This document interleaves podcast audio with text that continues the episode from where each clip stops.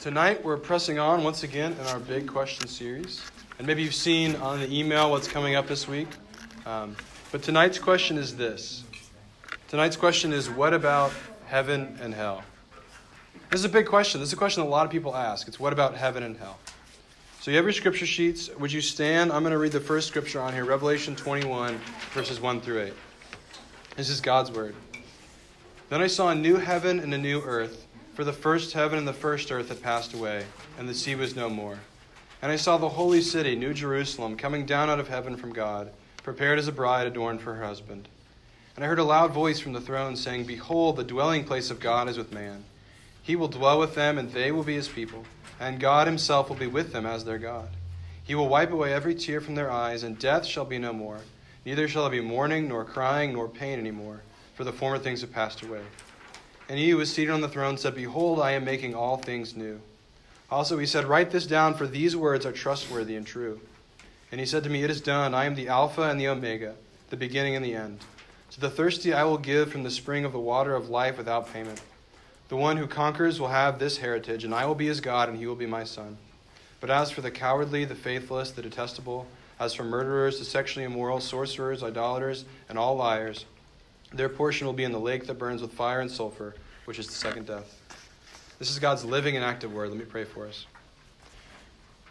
Father in heaven, would you help us to see the big story that you have written that we are a part of? Would you help us to see our need for Jesus? Would you help us to have humility about who we are and what we need?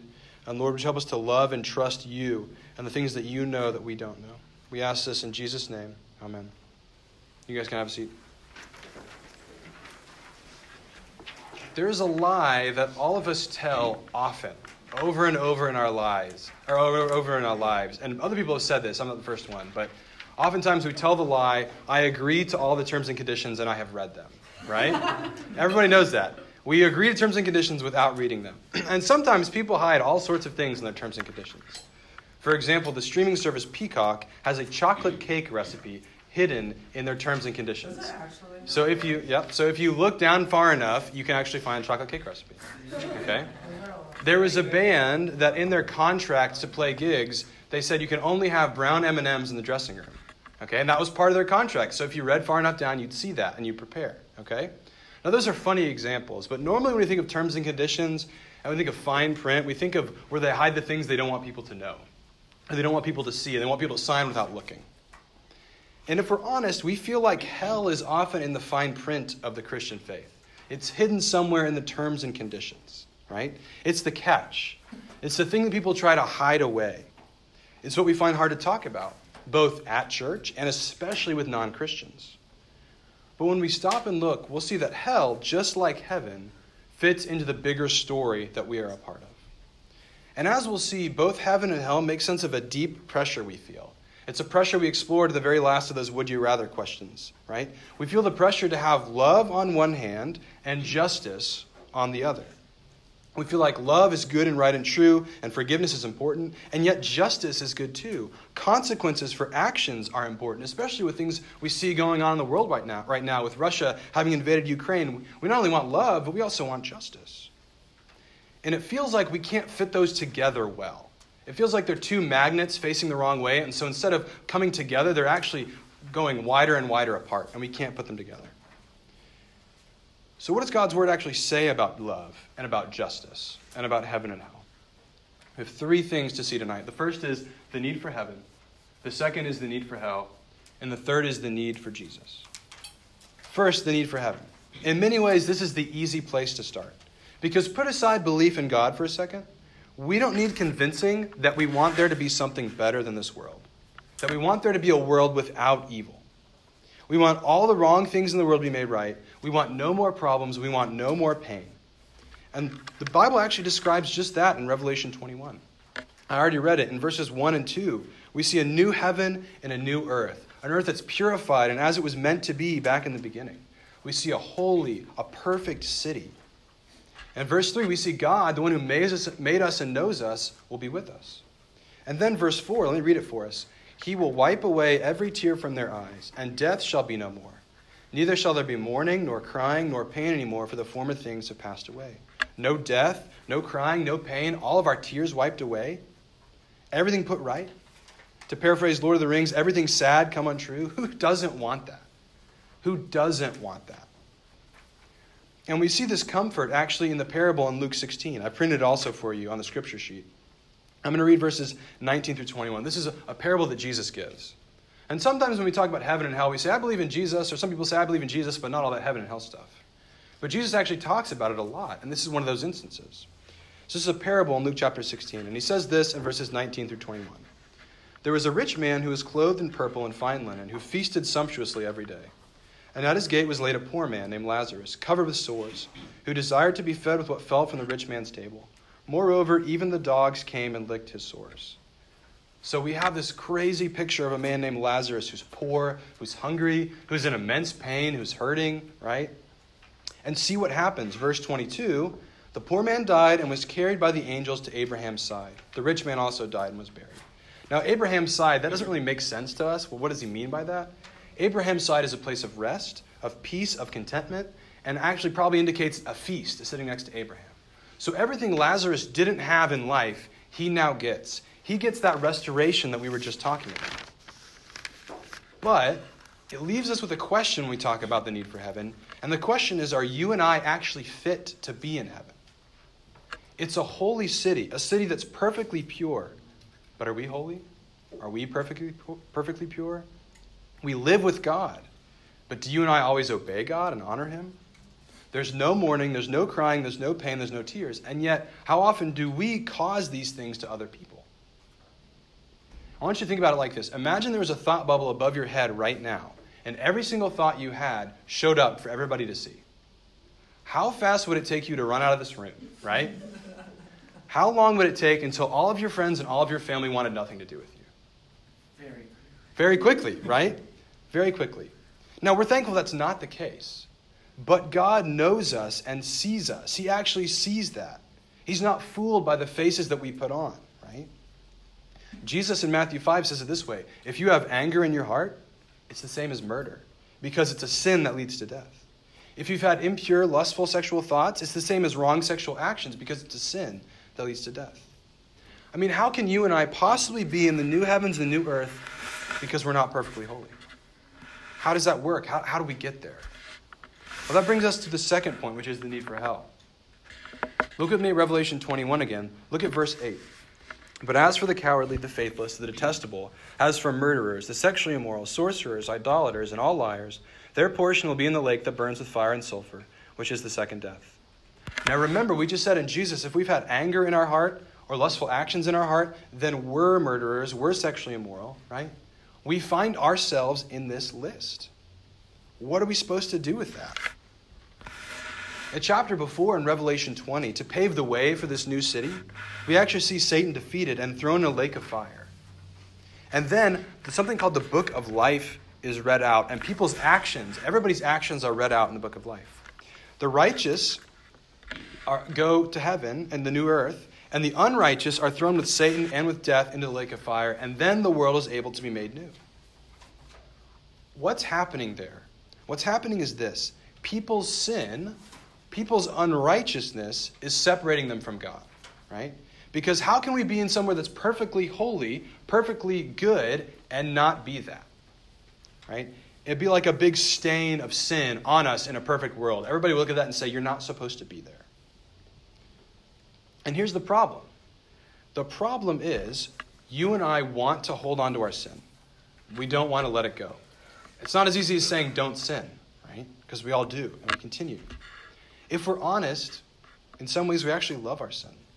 We love the freedom that we think we have. We love getting to do what we want to do, going our own way. Now, hear me, no one wants hell, but we each want our own way, and we follow ourselves down evil paths. We don't want the consequences of our actions, but we do want those actions. I mean, what would you do if you knew you could get away with it? What have you already done because you knew you could get away with it? But God sees, as we've said, and God knows these things. God's word says in Romans 1 that He gives people up to their desires. He lets us hold on to what we think we want. Look again at Luke 16. This is verses 23 through 26. And in Hades, being in torment, this is the rich man, he lifted up his eyes and saw Abraham far off and Lazarus at his side. And he called out, Father Abraham, have mercy on me, and send Lazarus to dip the end of his finger in water and cool my tongue, for I am in anguish in this flame. But Abraham said, Child, remember that in you, you in your lifetime received good things, and Lazarus in like manner bad things. But now he is comforted here, and you are in anguish. And besides all this, between us and you is a great chasm that has been fixed. And in order that those who would pass from here to you may not be able, and none may cross from there to us. So we're back in this story and here we're hearing about the rich man. And the rich man dies, and it says in verse 23 that he's in torment. And what he does is he, he talks to Abraham and he says, Hey, can you have Lazarus come bring me some water? And at first we think, okay, that's a pretty natural request. But we actually have to look deeper at what's going on. This man still hasn't learned anything from his life because he still views Lazarus as his servant, out there to give him what he wants. He's still selfish. He's still not repentant of his selfishness in life. He doesn't see God's justice because he let Lazarus starve and now he wants Lazarus to feed him. And he also, as we'll see later, wants Lazarus to go talk to his brothers. All right, so we're seeing him actually holding on to his sin more and more as time goes on. Now, some people talk about heaven and hell and say, well, believing in hell is narrow minded, right? That eternal consequence. But here's the thing everybody believes in consequences of some sort for some actions, right? We would just say there are bigger consequences than people understand or know about. Tim Keller, in his book Reason for God, gives an illustration like this It's like Jack and Jill see a cookie on the counter. Jill thinks the consequence of eating a cookie is just your normal consequence, right? Maybe she'll have a sugar rush, maybe her tummy might hurt, that's it. But Jack thinks the cookie is poison, and he thinks if she eats it, she's going to have to go to the hospital or worse, right? We wouldn't call him narrow minded. He's just saying, hey, actually, there's bigger consequences at play here than you know and understand. So we've seen the need for heaven, We've seen the need for hell. We've also seen our hearts along the way. And so the question that we all should be asking is Is there any hope? Is there? And that brings us to the third point the need for Jesus. Back in Revelation, look with me at verses 5 and 6. And he who was seated on the throne said, Behold, I am making all things new. Also, he said, Write this down, for these words are trustworthy and true. And he said to me, It is done. I am the Alpha and the Omega, the beginning and the end. To the thirsty, I will give from the spring of the water of life without payment. We need to be made new. We're thirsty for the water of life, and we can't pay. But what about our sin? What about the great chasm that's opened up? Right? Where can our sin go? How can we get there? Not just where can our sin go, but more importantly, where does the punishment for our sin go? You see, God promises to make things new. God has made a way for that to happen. Because God Himself has come to earth in the person of Jesus. He Himself has taken on our punishment. He took our sin on Himself. He took the, the death that we deserved and He died on a cross. He suffered for us so that we wouldn't have to suffer eternally. And then He rose to life again to show us the true promise of eternal future resurrection. And this one who died and rose again, this Jesus, he's also the very one who's going to judge the living and the dead at the end of the world. And so if we believe in him, if we're with him, we have nothing to fear. We have hope. And if Jesus is the only hope for dealing with sin, and if he himself is God in flesh, then to reject him is to reject God himself. To reject him is to reject the only way to new eternal life in the new heavens and new earth. And here's the thing without heaven and hell, Jesus came and died for no purpose. He died on a cross, he suffered, but not really for anything, because there's no eternal punishment. But the fact is, heaven and hell are real, and Christ came and died for us so that we might have life through him.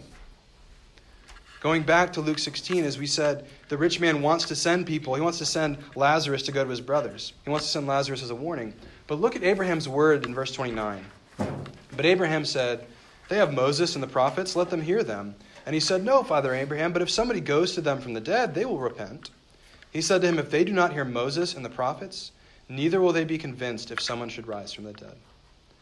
There will be some that don't hear. There'll be people who don't hear Moses and the prophets and the very one who they're pointing to, which is Jesus, God in the flesh. And you see, Jesus is the very one who has risen from the dead, and people still don't hear. Going back to what we talked about earlier, those, that love on the one side and justice on the other, that we can't fit together ourselves. In Jesus, those things come together and are perfectly united. Because Jesus loved us and took the just punishment that we deserved for our sins perfect love and perfect justice. So, what do you and I do with all of this, with heaven and with hell, with our need for Jesus? First, we need to let go of our own senses of love and justice and see that they meet perfectly not in ourselves, not in our own hearts and minds, but in Jesus. Second, we have this idea that people are generally good, which is really easy to believe. But remember, we've looked inside our own hearts tonight and thought, all of these things that I think, all of those thought bubbles above my head, right? That's actually not the case. Many people will say, well, yeah, a lot of people don't deserve hell, but the reality is, none of us deserve heaven. There's not a scandal in the Christian faith because of hell. There's actually a miracle, and that miracle is heaven. That miracle is grace. That miracle is that God has come down. And this reality of hell also shows God protection for goodness in making a world and protecting it from evil. There's a theologian named Herman Bavinck. I know it's a name you're unfamiliar with, right? But he said this The greatest love threatens the most severe punishments. If we're honest, though, we still have this desire for it not to be true, right? But is that desire wanting to shape reality to our own desires instead of wanting to be shaped by God's word and the reality that it communicates to us? You see, we have deep reasons that we don't want heaven and hell to be real. We don't want it to be true. Because if hell's not true, we don't have to deal with our own sin. But it is. And so we need to think about that and deal with it through the power that Jesus has given us by the Spirit through his resurrection. If we're also honest, we don't want it to be true because then we don't have to share our faith. And sharing our faith is really hard. But it is true. And so we share out of love, not in any kind of arrogance that we're better, but actually because we know we're not. We know that we don't deserve heaven. We know that we've been given a free gift from Jesus. And that should make it actually easier to talk about, to say, actually, I can't earn this myself. I can't do any of this myself. It's a free gift. If it's for you and if it's for me, then why isn't it for those around us? And this good news results in us living a faithful life in newness now, but in light of the amazing full newness to come that we read, about in Revelation 21. And it also means peace for us in the here and now, because we don't have to rely on our own sense of justice and our own sense of love we can rely on God, the just and loving judge, to judge all hearts and right all wrongs one day, and He will do it. At the beginning, I told you about that band that had that clause in their terms and conditions that they had to have brown M&Ms in their dressing room. There's actually a reason for that. Because they said if they walked into a dressing room and there wasn't brown M&Ms, they know somebody didn't read the rest of the contract. And they knew all the things in there for their safety wouldn't have been carried out, so they wouldn't be safe. They wouldn't be protected. But if they saw those brown M&Ms, they knew, okay, they've read it, they understand, they can actually keep us safe, right? And so sometimes we think hell is hidden in the terms and conditions, but it's actually part of the story showing God's goodness to make a world new without any evil and to right all these wrongs one day. I want to leave us with uh, a question and answer from the Heidelberg Catechism. Heidelberg is just a place, and a catechism is just a question and answer document for helping us learn the Christian faith and it asks this really interesting question. It says, How does Christ return to judge the living and the dead comfort you? Now, when we think about Christ's return to judge the living and the dead, we don't automatically think comfort? But I want you to listen to these words. How does Christ's return to judge the living and the dead comfort you? In all my distress and persecution, I turn my eyes to the heavens and confidently await as judge the very one who has already stood trial in my place before God, and so has removed the whole curse from me. All his enemies and mine he will condemn to everlasting punishment. But me and all his chosen ones he will take along with him into the joy and glory of heaven. Let's pray. Father, help us to see more and more your goodness and love in that you've given grace to us. Jesus has come down when we didn't love you, when we didn't love him, and we never deserved it. But he came for us and he died for us. Lord, would you help that to inspire us in humility to share with others this great gift that exists in the gospel? Lord, would you give us faithfulness to rely on your sense of love and your sense of justice? And by your Spirit, would you change us more and more to walk in the newness of life you give us now and in advance and give us hope of the newness of life to come at the resurrection on the last day? Thank you for your many blessings in Christ Jesus, your Son. It's in his name we pray. Amen.